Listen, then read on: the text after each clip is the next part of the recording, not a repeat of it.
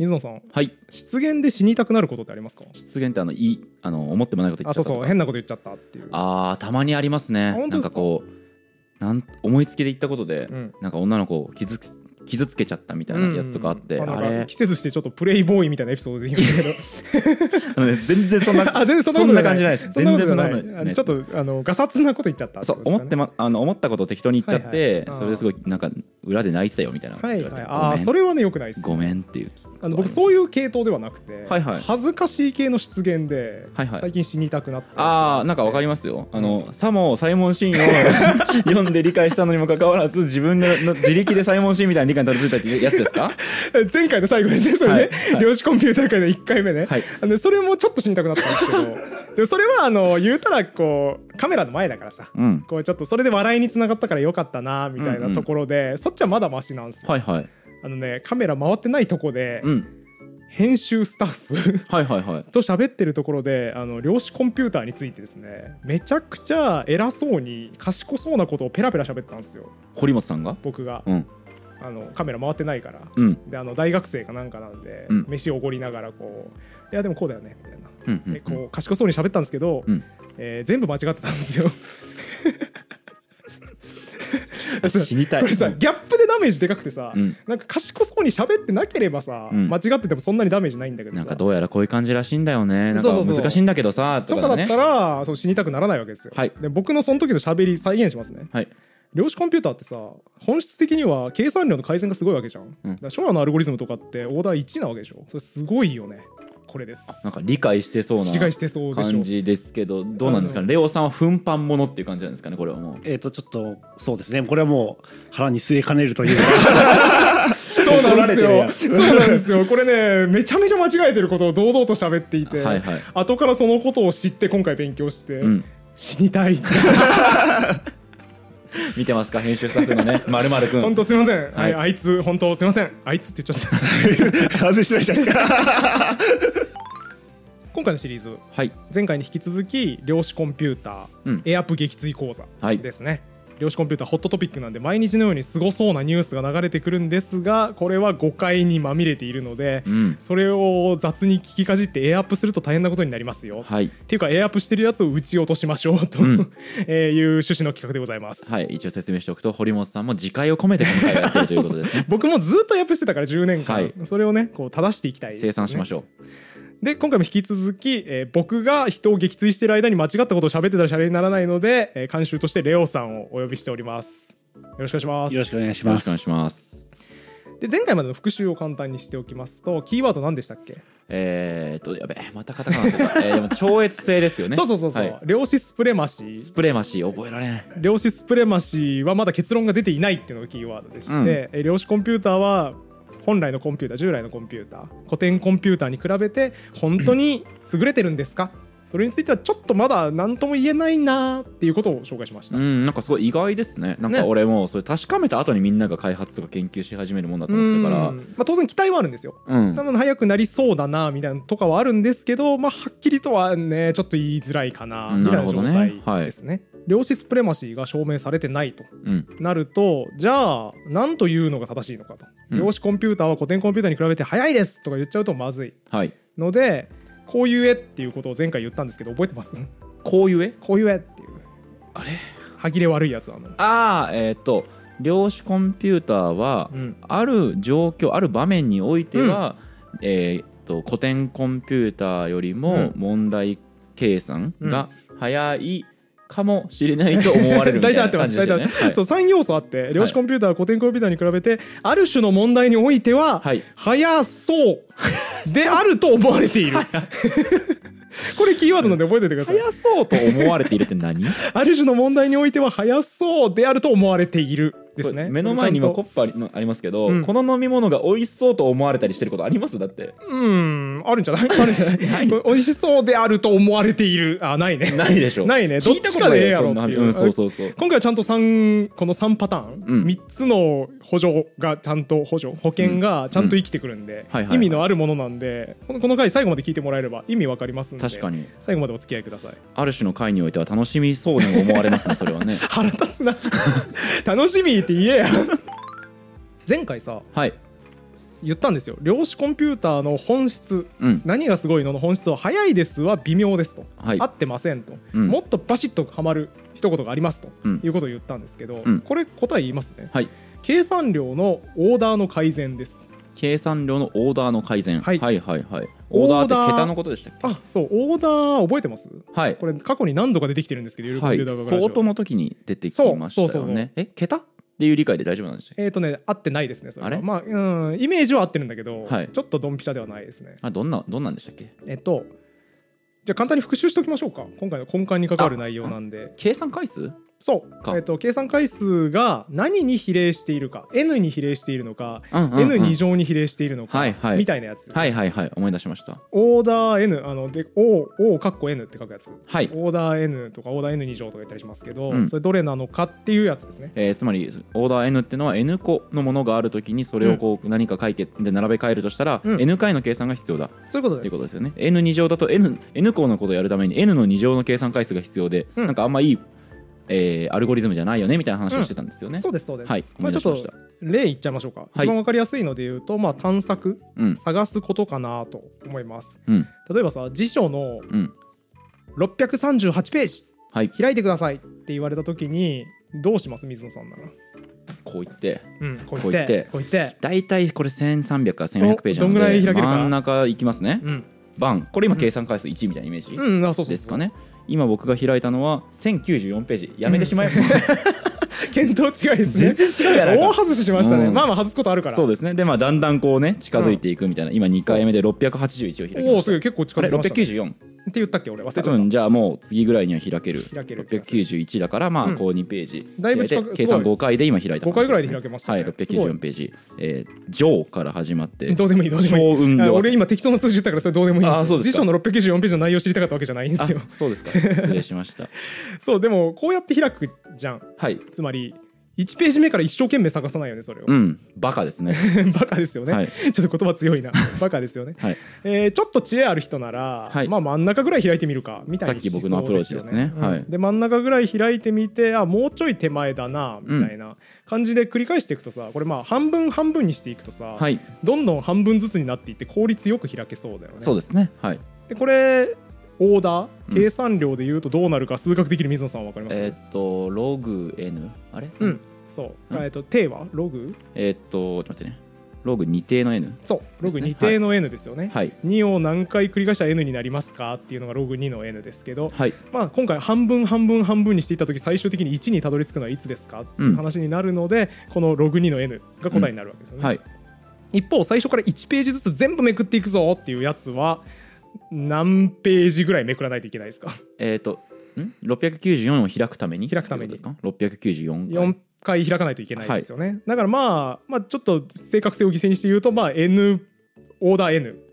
ぐらいになりますよね、はい、そうですね。じゃあにせんページある辞書だとしたらもしかしたらにせんに、そうにせん開かないといけないかもしれない、開く必要があるってことですもんね、ということですね、はい、だから何が言いたいかっていうと、いいアルゴリズムと悪いアルゴリズムが世の中にはあります、はい、計算量が多くなっちゃうやつと少なくなるやつがあって、うん、少なくしたいよねっていう話ですね、うん、はい、で半分ずつ開いていくとログ n になるんで、これはオーダーを改善したと言えますね、はい、で復習これで終わりで、ちょっとあんま分かんなかったよっていう人はイルコンピューターガガラジオのいっかいからさんかいでこの話じっくりしてますんで、うん、ぜひそちらをご覧いただければと思います。でね、量子コンピューター何がすごいか、うん、早いは本質じゃないんですよ、うん、本質はこのオーダーを改善しうることなんですよ、うん、改善、うん、オーダーを改善、改善どういうことですか？ね、さっきのやつで言うとさ、オーダー n だと遅かったじゃん、うん、いっぱいあったじゃん計算回数が、うん、ログにの n だったら少なくたどり着けたよね、うん、半分半分にしたから、うん、これ改善してるって言えないですか？はい、ああ、えー、とよくしてるよね。僕の思ってるのはそのオーダーっていうか、うん、アルゴリズム考えるのは人の仕事だって量子コンピューターの仕事じゃなくないっていう、うん、ああ違う違う、ああそうそうか、そうなるのか、えっ、ー、と、うん、量子コンピューターを使えば今までとは違うページのめくり方ができるっていうことです気持ち悪い気持ち悪い量子コンピューター気持ち悪い確かに確かに、えー、なんだその例え、レオさんそんなことしてんのそう、レオさんは研究室で何をやってるかっていうと、新しいページのめくり方を考えている。窓さえですじゃん気持ち悪い。だから一回なんか薬品とかにつけてぐっちょぐちょになった事象をバーンって開くみたいな、今までとは全く違うページの開き方を研究してます。事象のめくり方の研究者ってことですね。つまり語弊がありすぎる。そういうことですよね。語弊がありすぎる。適当にカットして入っていった部分差し込んでおきましょう。ダメダメダメダメダメ。今の話で言うとさ、うん、今まで考えたアルゴリズム全部 無, 無駄になんない？ああ、まあ無駄になるはちょっと言い過ぎかもしれないですけど、うん、でも確かに可能性はあるかもしれないですね。だから計算、その量子コンピューターが扱えるそのページのめくり方とか探索の仕方が大きく変わるのだとしたら、うんうん、量子コンピューターに合わせてアルゴリズムをまたいっぱい開発する必要があるということで、ね、えっとすごい鋭い、さすが考えいいさすがだな。さっきまでスピン何それフィギュアスケートとか言ってた人と全然別人のような勘の良さ。その通りです。量子コンピューターにだけ使える効率のいいアルゴリズム。そうですね。だからレオさんが開発した変態辞書めくりモンスターはそいつ向きのアルゴリズムがあるわけですよね。間違った理解だな。まあでもそう、変態辞書めくりモンスターは変態辞書めくりモンスターにしか使えない方法があるから。そうですよね。彼なりの彼なりのめくり方があるから、まああのちょっとごちゃごちゃしたこと言うと、変態辞書めくりモンスターは旧来の辞書めくりも使えるんですよ。あだから変態辞書めくりモンスター上位互換なんで、うん、変態辞書めくりモンスターにしかできないアルゴリズムもあるし、旧来のやつもできるんですよ。だからレオさんは普段のアルゴリズムみたいなのと変態辞書めくりモンスターによる変態辞書めくりのどっちが早いのかっていうのを比較して、まあ、変態めくりのが早いんだったら、うん、変態めくりとしてアルゴリズムを組むみたいなことをやってるってことですね。そう、量子コンピューターの、あの、はいはい、まあ、仮に実用化されたとしたら当然そうなります、ね。はいはいはい。えーと、量子コンピューターでしかできないやつ、変態辞書めくりモンスターでしかできないやつがあればで、そっちの方が早いのであればそっちを使うしえ旧来の辞書めくりの方が早いというか、旧来の辞書めくり以上のいい方法が見つかってないのであればそっちを使いますよね。何変態辞書めくりモンスターって何そんなキーワードないのよ。これがそうかこれが現代の科学者が魅了されてる変態辞書めくり。量子コンピューター何がすごいのって言ったら変態辞書めくりモンスターって言えばいいってことか。あのね、あのね、そういうことです。あ、よかった。合ってます。覚えやすいな。だいぶだいぶ身近な話だったわ。俺台本に一切書いてきてないパワーワード生まれちゃったの、なんか不本意だな。思ってたのと違うな。まあ、とにかくね。はい。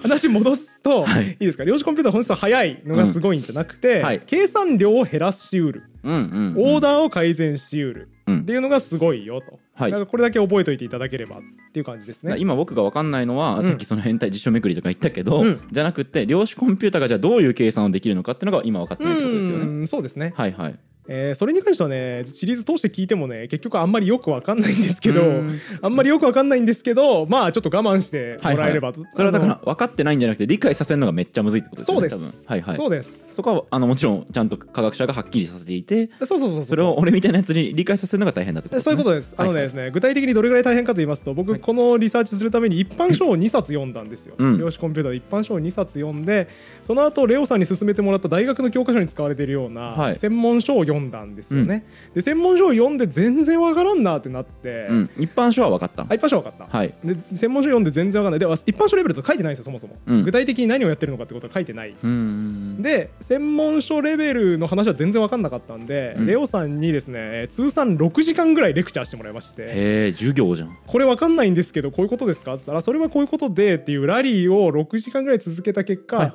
い、よくわかんなかったです。えーえすげえ難しいのなんとなく分かったかなみたいな雰囲気にしかならないなということでですね。まあ、生成文法の時もそうだったな。ゆる言語学ラジオでやった時も島村先生に教えてもらったけど難しかったもんあれので、えー、大胆にその中身について喋るのは割と諦めて、はいはい、まあ、どちらかというとこういうことをしてますっていう概論にしたいなと思ってます。うん、だからその変態による辞書のめくり方の話にはならないってことですね。あ、そうそうそうそう、はい、変態辞書めくりモンスターであるということだけ覚えておけばよくて、うん、変態辞書めくりモンスターの変態辞書めくりについては踏み込まなくて良いという認識です。わ、はいはい、かりました。これでね、うん、エアプいちをようやく本当にクリアしました。はい、エアプいちっていうのは量子コンピューターはとにかく速いのが偉いらしい、うん、っていう話は解消しました。うん、解像度が上がったね。うんうん、速いのが本質なんじゃないんだと。はい、分かった分かった。なるほど。だから計算方法をガラッと変えるので早くなりうる可能性があるってことね。そういうことです、はい、計算の回数の辞書のめくり方みたいなものが根本的に変わるから、うん、すごく早くなるかもしれない、うん、なるほどねっていう感じですね、はい、そっちが本質なんで、早い早い言ってるやつはいや普通のコンピューターも別に早くなってるけどね年々っていう風に押さえつけることができます。そうかそうか、ああはいはい、計算方法が全然違うのだから早くなる可能性、あんなに保険をかけたというか、そういうことです。あの特定の問題において、うん、なんだっけ早く、うんえー、と早そうであると思われているんですね思われてるは何じゃっていうある問題にある種の問題に対しては早そうであると思われているの。なるほど。とりあえずじゃあ早そうは解消したかなっていう感じですかね。ここ大事な点なんで強調しておきますと、うん、計算の回数っていうのは純粋に数学的な話なんですよ、うん、はいんうん、物理的な話じゃないんですよ。あ、何言ってるか分かんないですね全然。つまりね、コンピューター、いわゆる普通の古典コンピューターが年々速くなっていますっていう話って、うん、物理的な話でしょ。実装の話、つまり技術を一生懸命頑張った結果性能が上がって速くなってるんだよね、はい、計算の回数が少なくなってるわけじゃないよね。あーなるほどね、うん、いっかいの計算あたりの速度が速くなってるだけだよね、うんうん、はい。だからひゃっかい掛け算をするみたいなやつ自体は、うん変わってないんだけど、ね、そ, それはすっげえ早く計算する小学生が大量に詰め込んだコンピューターみたいなのができてるってことですよね。そうですね、小学生詰め込まれ度が変わっているあの計算するやつの詰め込み度が変わっているみたいな感じなんですけど、大量に実はコンピューターにはイルミナティによって陰謀論じゃない、陰謀論じゃないですか。違う違う、陰謀によって作られてないの シーピーユー は。あ、違うんですか。違います違います、はいはい、な, なんだけどだからそれって物理的な話じゃん、うん、物がどうなってるかっていう話に過ぎない、うん、で一方量子コンピューターの今の話って計算の回数がそもそも変わるっていう数学的な話なんですよ。うーん、なるほど、うんうんうん、だからこれは実際に作ったらどうなるかというか、実際に作った時の速さっていう話とは全然別次元の話で、うん、数学的に改善しうるのが量子コンピューター。はいはいはい、えー、だからあの先ほど登場した変態辞書めくりモンスターにもう一回登場してもらうと、うん、従来ってのはいちページずつめくってたんだけど、うん、変態辞書めくりモンスターは辞書をいっかいバラバラに解体した後同時にさんページ見るみたいなことができてる、うん、みたいなイメージですよね。そういうこと。そもそも全然違う数学的な改善ができている、うん、まあ、だから今の辞書の話にしちゃうとなんか物が関係あるのかなってちょっと誤解を与えるかなと思ったので補足してます、はいはいはい、あの普通のコンピューターが速くなるって言った時はこれ物理的に、うん、技術的に速くなってるだけ、うんうんうん、一方普通のコンピューターから量子コンピューターになった時にこんだけ速いっていう時は数学的に改善されている、うん、まあ可能性が高いまあでは数学的に改善されうるということですね、うん、変わってないです変わってないです。何を言い直したんですか何がしたくて今言い直したのか教えてもらっていいですか。いやうるの方が文字数少ないからバレにくいかな、いや歯切れ悪いのがバレにくいかな今敏感に捉えましたまあ、とにかくそういうことですよ。改善の性質がそもそも全く違うからセンセーショナルなんですよってことを覚えておいてほしい。なるほどね、まあ、それは確かに根本が違ってくるわけですね。そういうことです。だから従来のコンピューターの延長線上にない可能性があるってことですよね。そういうこと、そういうこと、はい、全然違うものだっていうイメージですね。すごいね、うん、今冷静に普通に聞いてたけどすごいね。そうこれすごいでしょ。数学的な改善ができるってとんでもないことだからね。だってコンピューターの構想はせんきゅうひゃくねんだいしょとうとかそれぐらいでしたまあありましたね。なんかそれぐらいの時に、うん、なんかその半導体使うて、うん、なんかあ違う違うそれとは別でまあなんか理論を考えた人がいて、うん、さっと技術的に半導体とかを使えばこれいけるんじゃねってなって今になってるんだけど そ,、ね、そのアプローチじゃないってことでしょ。うんああそうそうそうそうああうんあえー、っとまあでもそうそうそのアプローチじゃないとうん言っていいでしょう。ないうる言ってないうるっていう日本語はない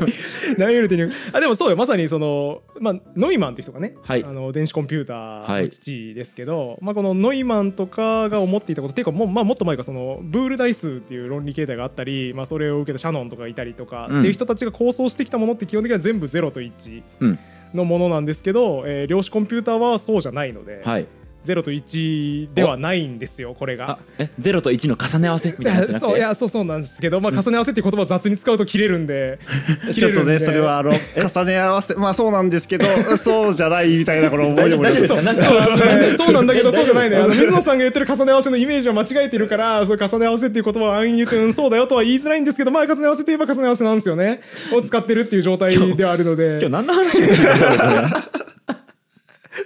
えー、歯切れが非常に悪いんで、うん、ちょっと置いといて、まあ、おっしゃる通りおっしゃる通りです。あの水野さんの理解で合ってて、うん、昔からそのせんきゅうひゃくねんだいぜん半みたいな、はい、チューリングとかノイマンとかの時代から始まる第二次世界大戦前からぶち上げられてきた構想と全然違うものになるのが量子コンピューター、うん、そしてだからそうすることによって数学的な改善がそもそもできる、はい、ということですね。なるほど、はい、ちなみに、えっと、量子コンピューターのアイデアが出たのが、まあ、大体せんきゅうひゃくはちじゅうねんだいくらいと言われているので、あ、そんな頃にも出てんだ、はい、そうですそうです、まあ、量子力学自体は結構、えっと、せんきゅうひゃく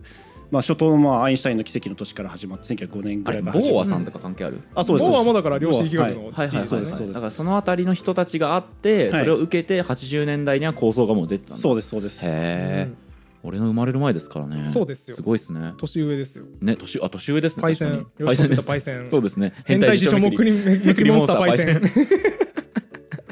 確かに敬語でいきますもう敬語で言ってください、もうダメですよでね、これでやっとエアプいちがもう完全に打倒できました、はい、量子コンピューター早いのがすごいらしい、うんうん、打倒したんですけど、これを打倒することによって次に出てくる誤解があるんですよ、うんうん、これだからいっこ上級者になった瞬間に陥る罠ですね、はい、うん、これがサイモン・シンも陥っていた罠です。前回言いましたけど、うんうんうん、これねコンピューターサイエンスやってたやつとかがハマりがちな罠なんですよ、うん、はい、それはエアプに量子コンピューターのアルゴリズムは全部オーダーいちです。あーはー、え、あのー、うん、オーダーいちって計算回数いっかいってこと？えっとねオーダーいちっていうのは定数回ってことで、うん、まあじゅっかいでもひゃっかいでもいいんですけど、うん、要するに問題を与えられる際、そう N に依存しないっていうことがポイントで、はいはい、辞書のページがどんだけ増えようともいっかいとかごかいとかで開ける、うん、はあ、なるほどなるほどっていうことだね。おがよくある誤解なんですね。これがねよくある誤解、はい、っていうかサイモン・シンの本にそう書いてあったんですよ暗号解読下巻にそう書いてあったんで、はい、僕も結構素朴に信じ込んでいたし、えー、コンピューターサイエンスやってるやつ別に量子コンピューターに興味あるとは限らないので、深く掘ってないやつは結構すぐこの誤解しがちなんですよ、うんうんうん、はい、量子力学何もわからんパーソンの持っているイメージ、さあ水野さんもう一回言って、量子力学何も分かってないやつなりに量子力学について知ってること重ね合わせ、そういうことです、そういうことです。それそれそれ満足のそれそれ待ってた、それを粒子と波の重ね合わせここポイントテスト出るよあの今レオさんが頭を抱えていました浅い理解でその話しないでほしいな、観測者効果、うん、こういうことです、はい、浅い理解でその話しないでほしいなっていうね、はい、顔が真っ赤になった、ね、ちょっともう血が上ってきちゃったうっ血してしまうからその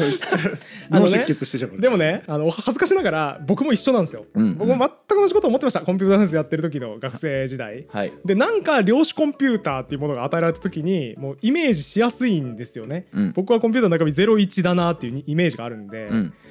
でこのゼロいちをどうもその重ね合わせ、ええ、ふたつの状態がまあ同時に取っているみたいな、うん、この量子ミクロの世界の特徴に対応させてるらしいっていう話を聞いたんですよね、うんうん、あ、じゃあ僕の量子暗号に対する理解にかなり近い、かなり出てくる一緒だと思います、はい、でそうなるとどういう理解が生まれるかっていうと、あゼロでもありいちでもある状態なんだと、うん、あ、そうそうそう、そういうこと、そういうこと、すべてのビットがすっごい聞きなじみあるよなんか、うん、ゼロでもありいちでもある状態なんだと。ということはさ、これ何が起こるかってすごくてさ、ゼロでもありいちでもあるがさななことか並んでるわけじゃん、はいはい、で従来のコンピューターってさっきの探索の話もそうですけど、まあ、一個一個試すみたいな作業がいっぱいあったわけだよね、うん、だからまあゼロゼロゼロゼロを試した後にゼロゼロゼロゼロいちを試して、はい、その後ゼロゼロゼロいちゼロを試してみたいな感じでいっぱい試さなきゃいけないみたいなタスクがあったわけですよ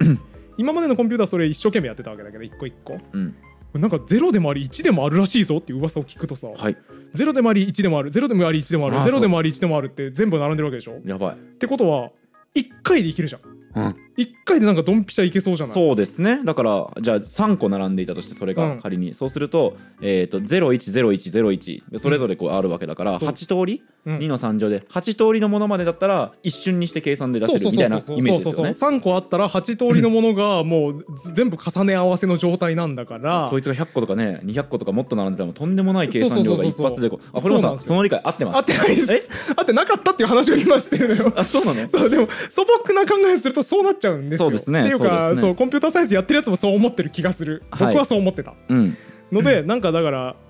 一個一個確かめるみたいな作業が全部いらなくて、この条件に適合するものはポーンこれですってやったらもう一発で全部出てくる、うん、なんかさしかもさ聞いたことあるじゃん、観測した瞬間に状態が定まるらしい。そうなんだよ、聞いたことあるじゃんこれ、ね、これ ね, ね漁師の話でこれよく聞くでしょ、なんか観測したら定まる、波か粒子かどっちかになるみたいな話あるじゃん、うん、だからもうそれも相まってなんか今まで一個一個確かめてたやつを全部重ね合わせの状態で置いといて、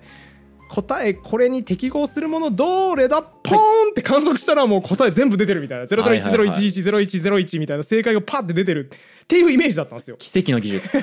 奇跡の技術でしょ。でこれって何が起こるかっていうと、オーダーいちだと勘違いしちゃうんですよね。はいはいはい、そうかそうか。だからいっかいで全部終わるでしょ。欲しい辞書のページみたいなのを与えたら、そうそうそうそう観測するだけですもんね。そうそうそうそう、すごい。観測したらもうその瞬間に答え出ます。超早いじゃんっていう話だと思ってたんで、僕はそうみんなに言ってたし、なんなら編集スタッフにも昭和のアルゴリズムとかオーダーいちなわけでしょとか言ってたんですよ。はいはいはい。全然違いました。根本的に理解を間違っていました。やめてまえ。いやー、いきり散らかしたねこれ。これ恥ずかしいね。いや恥ずかしいですねそれはね。大丈夫ですよ、僕もあの生成文法に関していっぱい間違ったこと言いましたからね。いっぱい間違ったこと言ってましたよね。そうなんですよね。そこから人は立ち直っていくもんですから、勉強しましょういっぱいね。そうなんですよ。サイモン・シン暗号解読下巻 Kindle いちにせんななひゃくごじゅうはちからにせんななひゃくろくじゅうに引用しますね、うん、はい、サイモン・シンも間違ってたんですけど、はい、ななこの粒子はひゃくにじゅうはち にのなな乗ですね、はい、ひゃくにじゅうはちの異なる状態、つまりひゃくにじゅうはちの異なる数を同時に表すことになるのである。やった。オペレーターはいっかいぶんの手間でひゃくにじゅうはちかいぶんの計算結果を手に入れるのである。つまり書いてありましたね。えーとオーダーがいちですね。オーダーいち、はい、オーダーいちですね。計算クソ早い。これりょうさん理解合ってます？オーダーいちですか？あの途方もなく間違ってます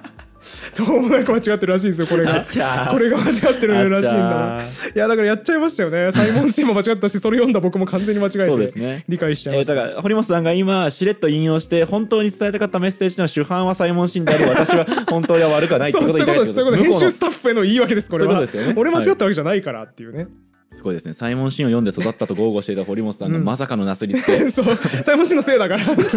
これがトカゲのしっぽ切りですですね。僕も堀本さんからその話を聞いた時にまさかと思って、でも引用してきた堀本さんの文見て、うん、これはかみたいなこれはやっちまってるみたいな、ね、僕もサイモン・シンそんなことすると思ってなかったんで、うんうんうん、僕もいろんな、ね、サイモン・シンの本読んで育ってる。好きですよね。そうそう、理系のやつみんな好きなんだよ我々の世代。暗号解とか読んだことなかった。あ、それは読んだことなかったです、うん、フェルマーの最終定理とかは読んでて、うん、面白いなと思ったんですけど、うん、まさかそんなそんなことがそんなことをサイモン・シンがしてしまったなんて絶対信頼を受けると思ってたあの人に裏切られたみたいな、その幼馴染に企業資金全部持ち逃げされたみたいな感じですよ共同創業者にサイモン・シンがちょっと間違ってただけで、そうそうサイモン・シン間違ってるってショックでかいですよね。だいぶそうかな、共有できないけどねあんまりより正しい説明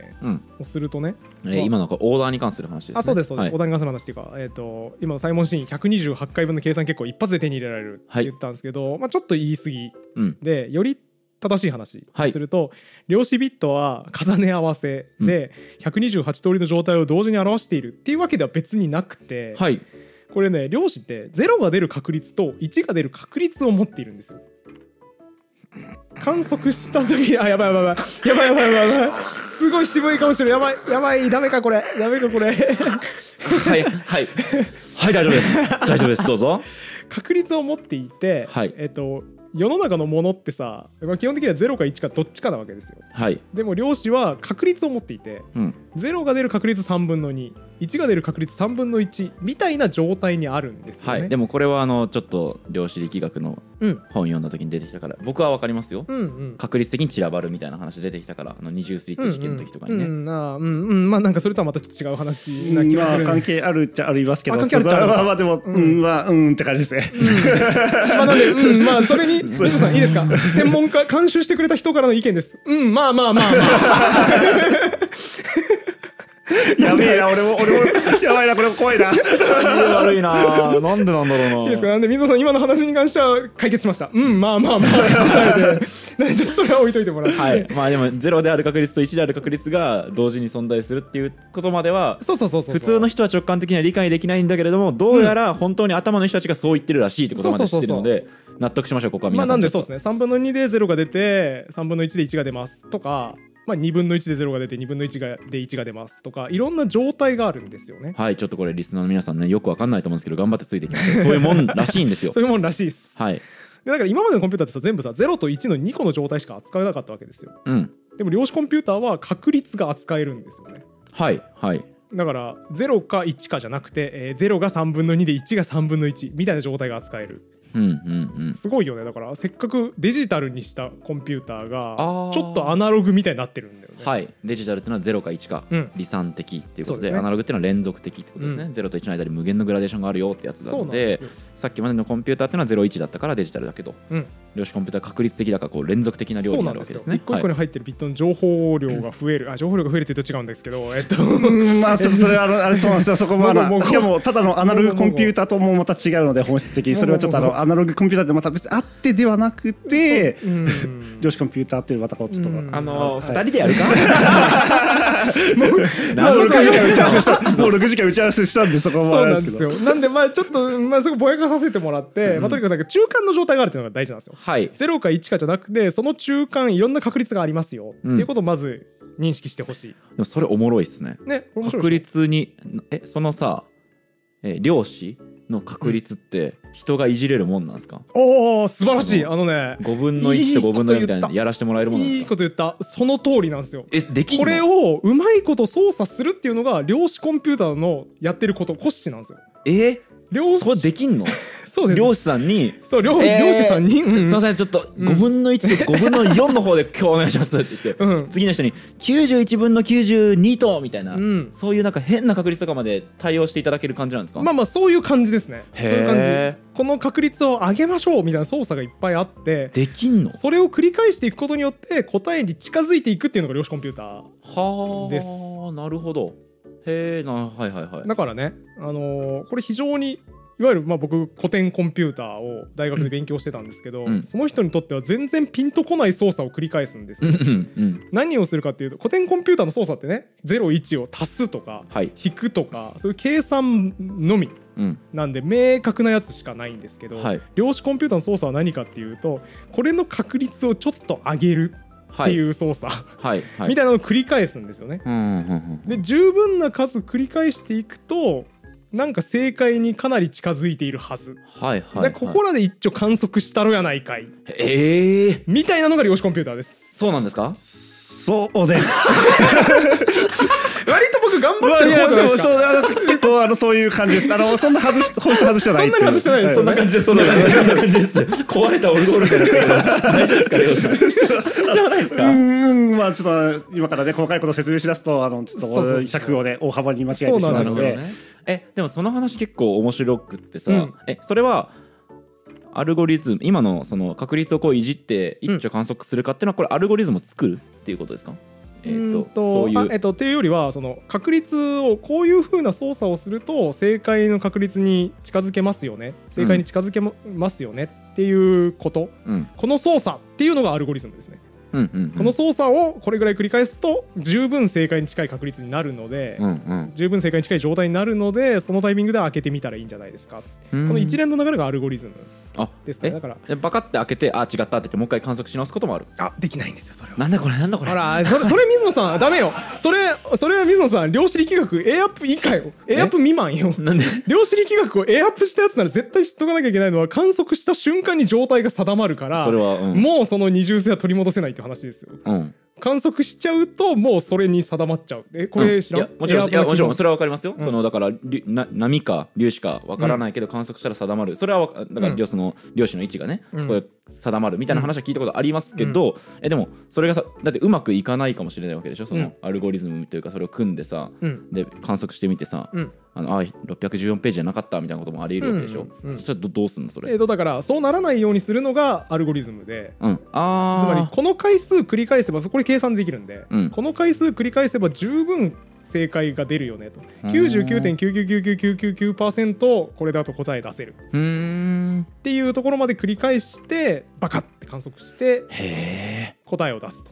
やばな何してんだそれっていう操作なんですよ。えだからさパラメータをいじることが仕事になるってことそのああそうそうそう確率というパラメータをいじる操作をいっぱいするなんかさっていう感じになります。いや俺これまたあの知らんジャンルの話を自分からさ自らちょっと危険な地帯に飛び込んでいくっていうさ、はいはい、お墓穴掘りに行きますか、はい、でもなんか エーアイ のさディープラーニングをさ特徴量どこに取るかみたいなのでさ、うん、じゃあ猫を検出しようと思った時に、うん、どこを持って猫とするかみたいなののこう操作をさ、うん、してさ見つけ出すみたいな話なかったっけ。うーんとね違います、ね、よいしょーいえっと特徴量をこっちで教えるっていうことをする、つまりこういう、はい、もうここに、ここに目があってここに口がありますみたいなとこから猫を算出してくださいみたいなのってディープラーニングみたいなやつじゃないんですよ。ディープラーニング以前だそうで特徴量を勝手に検出したのがそうそうそうそうディープブルーでしたっけ。ディープブルー、うん、ディープブルーってなんだっけ。 Google のディープマインド、えー、あれなんだっけ Google のさあれディープブルーってどれだっけ。猫見つけたやつですよねあそうなんか猫見つけたやつがある。ディープブルーって別のやつだよな。えー、っとダメだ覚えてねえや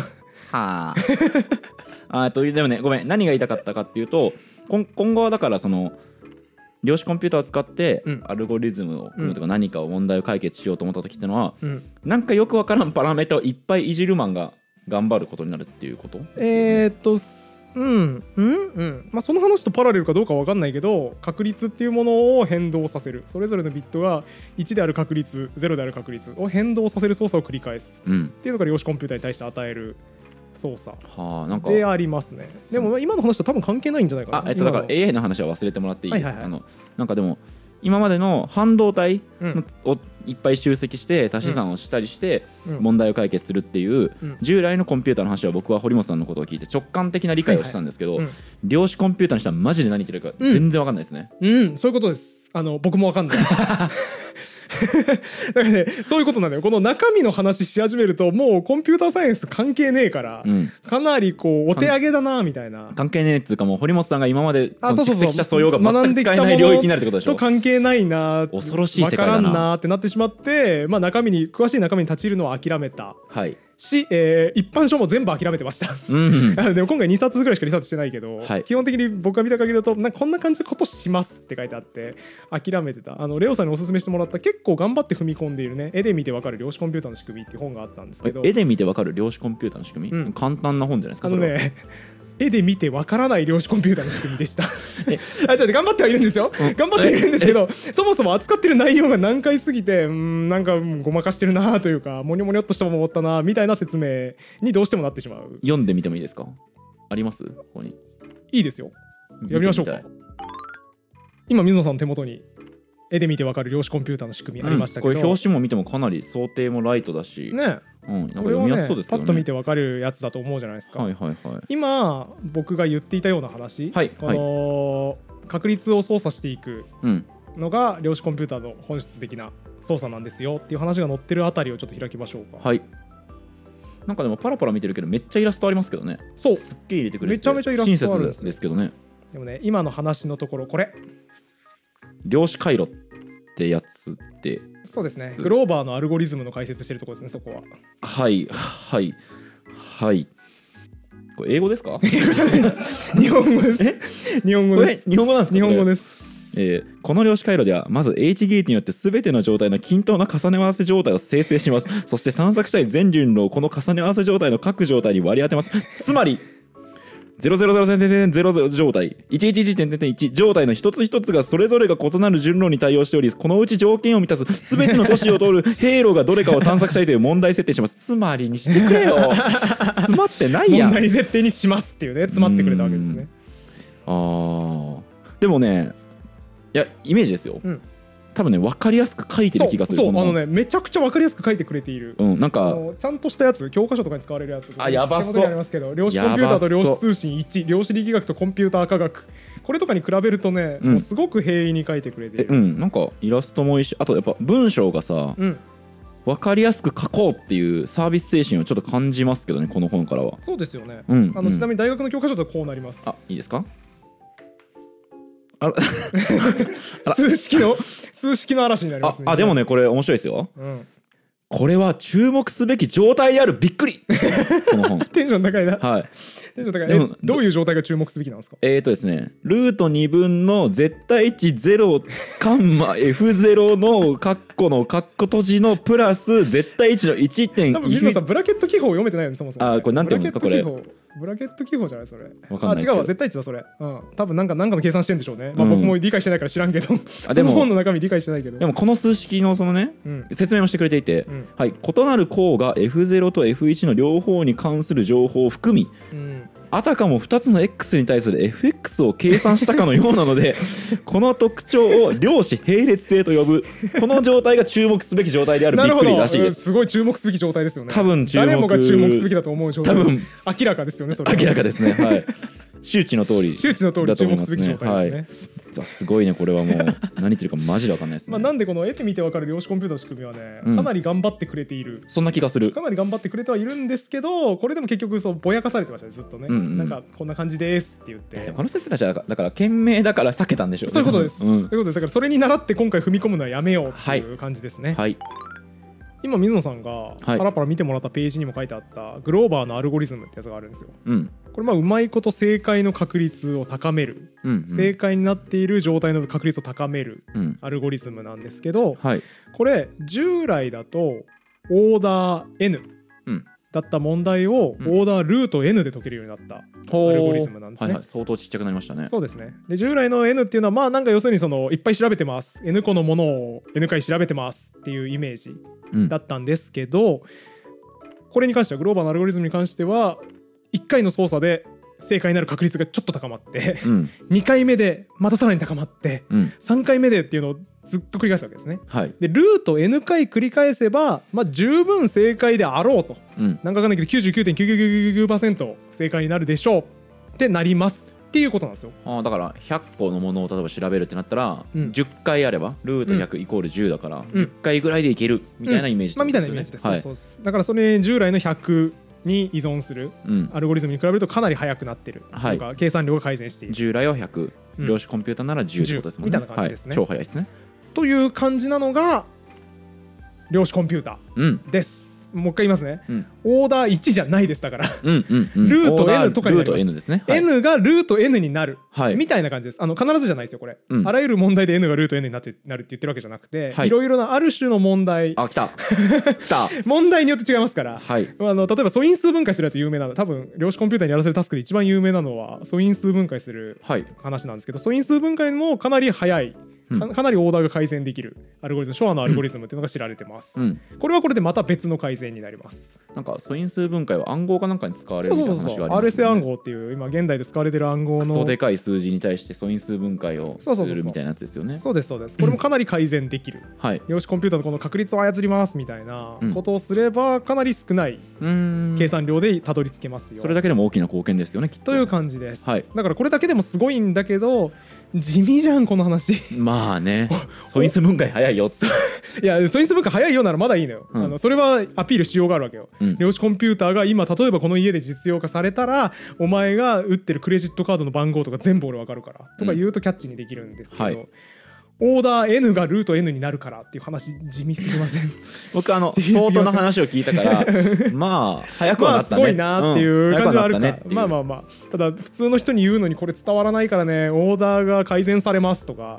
まあ例えばよく知られているグローバーのアルゴリズムでいうと N からルート N に改善されますとか言っても、うん、はあみたいな感じじゃないですか、はいはいはい、だからこの説明してる人は非常に少ないのでこのエアアップごかいにが生まれてしまうわけですね。なるほどね。全部オーダーいちになるから偉いんじゃないかってなってしまうんですよね、はいはい、なんかあとねやっぱ僕聞いててずっと思ってたのは、うん、なんか量子コンピューターとコンピューターっていう名前が、うん、なんかやっぱいまいち分かりづらくて、はいはい、なんか要はさ今まで僕らがコンピューターって呼んでたものっていうのはさ、うん、半導体コンピューターってことですよ。半導体を使って計算するわけでしょ、うん、えーとねうん、量子コンピューターは半導体も使うの、えー、量子で計算するんでしょ、えーとね、量子コンピューターに半導体を使うケースもありますうーんし、えーと、古典コンピューターが半導体ではなく真空管などで動作する場合もあるので、ので水野さんのアプローチ材料の名で呼んだらええやんは禁止です。材料というか計算手法ですよね。 何, 何を使って計算するかっていうのの道具は半導体なわけですよね。おおむね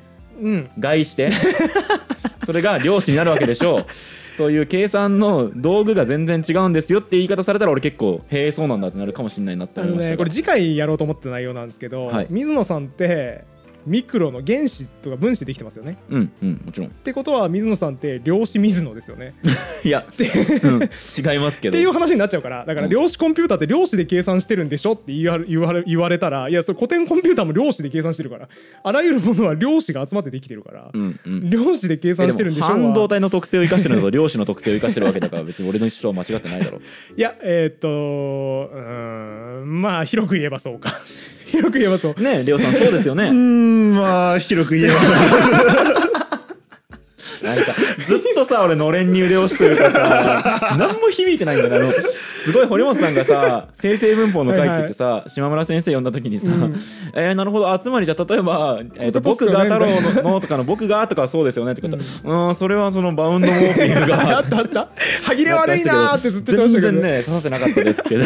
こういう気持ちなんですね。そうなんですよ、これね歯切れ悪いんですよ、ね、こんなにさ量子力学みたいなことに関する本ちょっと読んだのにさ、うん、こんなにそのやってる人人と会話噛み合わないことあるって思うとさ、うん、レオさんとかがさ、うん、じゃあ飯とか行ってさ、うん、何やってんのって言われてなんか漁師のこととかやってるって言ったら、うん、え私漁師学ちょっと本読んだよ面白いよねって言って目をキキと輝かせながら、うん、コペンハーゲン解釈の話がされた時っていうのはどういう気持ちになるもんなんですか。うんそれまああれだよね、多世界解釈と混ざっちゃってるのねみたいな気持ちになっちゃいますね。えでも心ではそう思ってるけどもニコニコして興味持ってくれてありがとうみたいな感じになるんですか。あまあ一応そこはねやっぱり興味持ってくださるのはありがたいことなので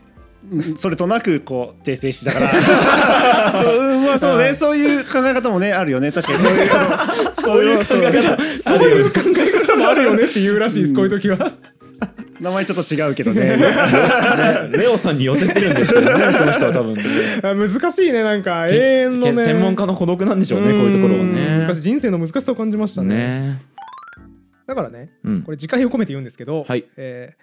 オーダーいちいになるからねとかうん、うん、一瞬で解くからねとか言ってる人結構いるんですよ、はいまあ、特にコンピューターサイエンスちょっと分かるやつはいはい、はい、に言いがち、過去の僕がそうだったように、うんまあ、なんでそういう人にはちゃんと言ってあげましょう。えもしかしてオーダーいちになると思ってる量子コンピューターのアルゴリズムって、うん、バッチリ返しますよね、ならないよ、うん、ショアのアルゴリズムもグローバーのアルゴリズムもならないよって言ってあげるといいです。君は変態自称めくりモンスターのめくり方知らないのこれで一発ですもんね。わからないそれはえ な, なんてって言われます。変態自称めくりモンスター何、うんうんうん、って言われます。僕の知り合いの変態自称めくりモンスター開発してるレオさんって人今度は紹介しようかレオさんの理解が間違えてる今度連れてきてくれるって言ってそのモンスターも一緒にって言っていやもうバッチリですよね。違います、レオさんのことをモンスター呼ばわりしないでくださいレオさんはモンスターだって言ってないですよ。レオさんが開発するのがモンスターだって言ってるだけだって、そうですね、レオさんがモンスターを連れてきちゃう量子コンピューターを持ってくることをモンスターを連れてくるって形容してるわけですね。はいはいはいあのね、最近本当に一昨日ぐらいのニュースでモンスターいや個人が買えるにビットの量子コンピューターひゃくまんぐらいのやつ、はいはいはい、発売がにビットにビットにビットあれにビットのやついやそんなもんよ今の量子コンピューターそんなもんかわいいそんなもんよ。にビットのやつがひゃくまんぐらいかなひゃくじゅうまんえんとかで確かえにビットってだって売り始めたっていうさうちのさ、えーうん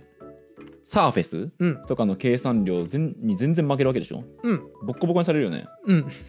あの当たり前じゃないですか何言ってんすか水野さんのサーフェスは多分ろくじゅうよんビットですね。え俺の方が下手したら量子コンピューターに計算早い説ないそれ大丈夫うん当然だし量子コンピューター現代のやつだとかなり誤りが生じてしまう、えーとえー、技術的にかなり操作に失敗してるのであのにビットってことはいちたすにがギリギリできるんですよいちたすにがそうですめちゃめちゃアホやん。いちたすにがギリギリできる、うんまあ、だからにビットっていうねすごくちっちゃい量子コンピューターであればひゃくまん出せば買えるようになるんで、うんうんまあ、水野さんもひゃくまん出してもらえればひゃくまんいつでも自分家に変態自称めくりモンスターを持ってこれるんでよんページの自称めくりダメのそう変態自称めくりモンスターを連れてきたよって言えます。ラーメンさんじゅうじを連れてきたよみたいな感じで変態自称めくりモンスターを連れてきたよって言えるようになるんでひゃくまんえんのぜひお買い求めください。ひゃくまんえんのそうです、ね、よんページしかめくれないやつそうそうそういらねーニュース記事のリンクも貼っときますんで皆さんも言いたい人はぜひお買い求めください。はい今回見てきた一番大事なこと、うん、量子コンピューターの本質は何だったかというと計算量のオーダーを改善することでした、はいはい、でこれに関してもう一個言っときたいのは、うん、有効なアルゴリズムも一部の問題でしか見つかってないです、うんうんうん、だからつまり全部の問題に対して改善できるわけではない、はい、例えばなんかじゃあ最短経路探せみたいなやつが不得意だったりするとかってことですね。そうそうそう何かしらの、何かしらの問題に対してはまだ見つかっていない、はい、量子コンピューターがいいアルゴリズム、うん、改善できるアルゴリズムがまだ見つかってないので、得意そうな問題と不得意そうな問題がある、うんうん、不得意そうって言っちゃうと言い過ぎか、えー、得, 意得意かどうか見つかってないってことですね。そう、まだアルゴリズムが見つかってない問題がある、えー、とそれは要は、えー、と古典コンピューターの方が今のところ早いとか、古典コンピューターのアプローチで早く解けるってことですよね。古典コンピューターと一緒のことしかできない、量子コンピューターも古典コンピューターと同じこともできるから、そうそうそうそうってことですね、はい、っていう状態なんです。だから、えー、と戻ってスプレマシーでしたっけ、なんていうか、うん、量子スプレマシーがう、うん、ないって言えるってことですね、うん、まあ、うん、まあまあだからアルゴリズムが見つかってないからっていうよりは、それ実現可能なのかみたいな話になるんですけど、まあまあまあちょっと置いといて押し踏み外したあとちょっとところでポロッといってしまった。大体合ってるんで、もういいでしょ、進みましょう。腰前のしよう画面外でさ、いい年越えたさんじゅう代の大人がふたりともうーん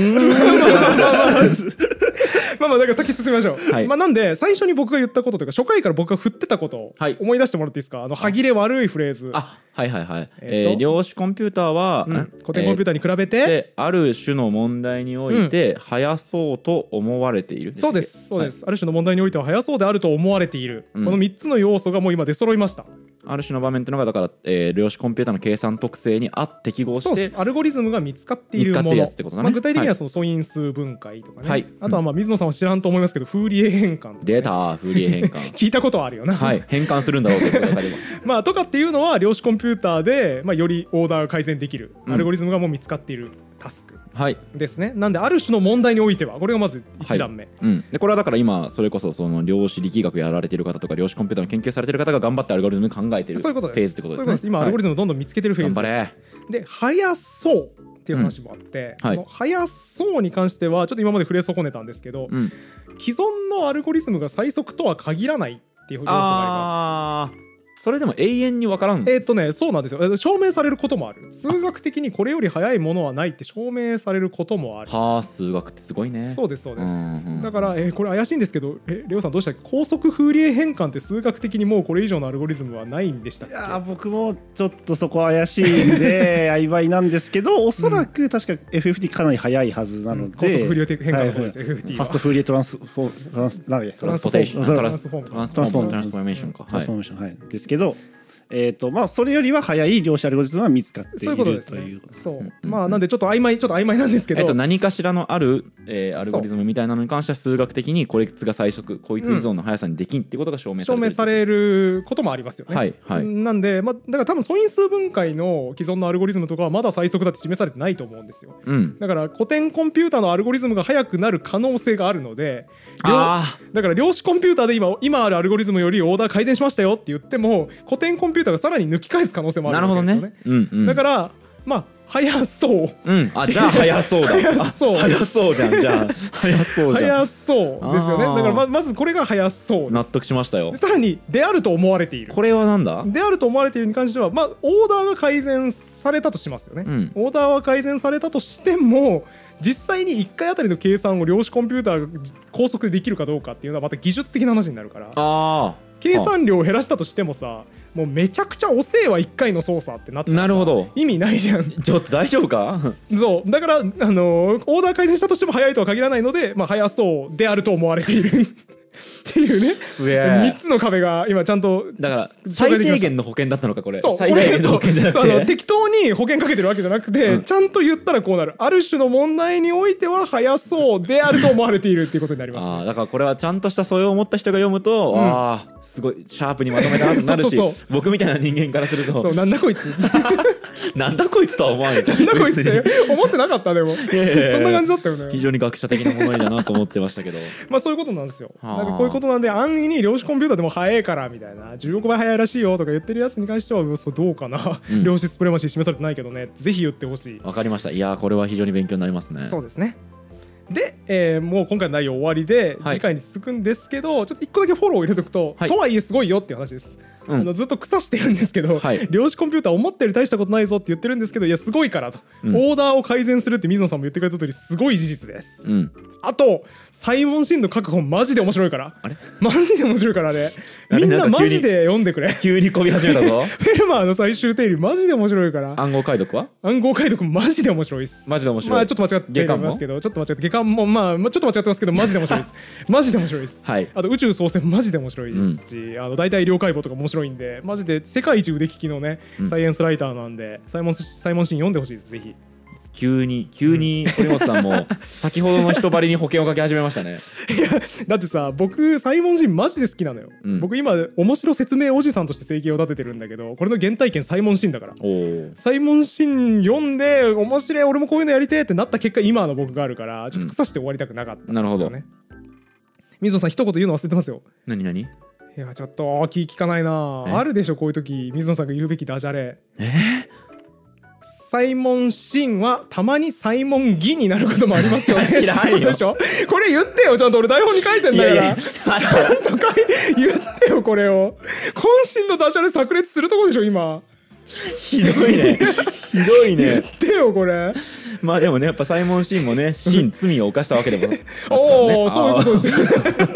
もう慌てすぎてテーブルに足ぶつけちゃってるじゃん。なんとかリカバリーしようとして、あの堀本さん僕のこと見くびりすぎです。あの何サイモンギって。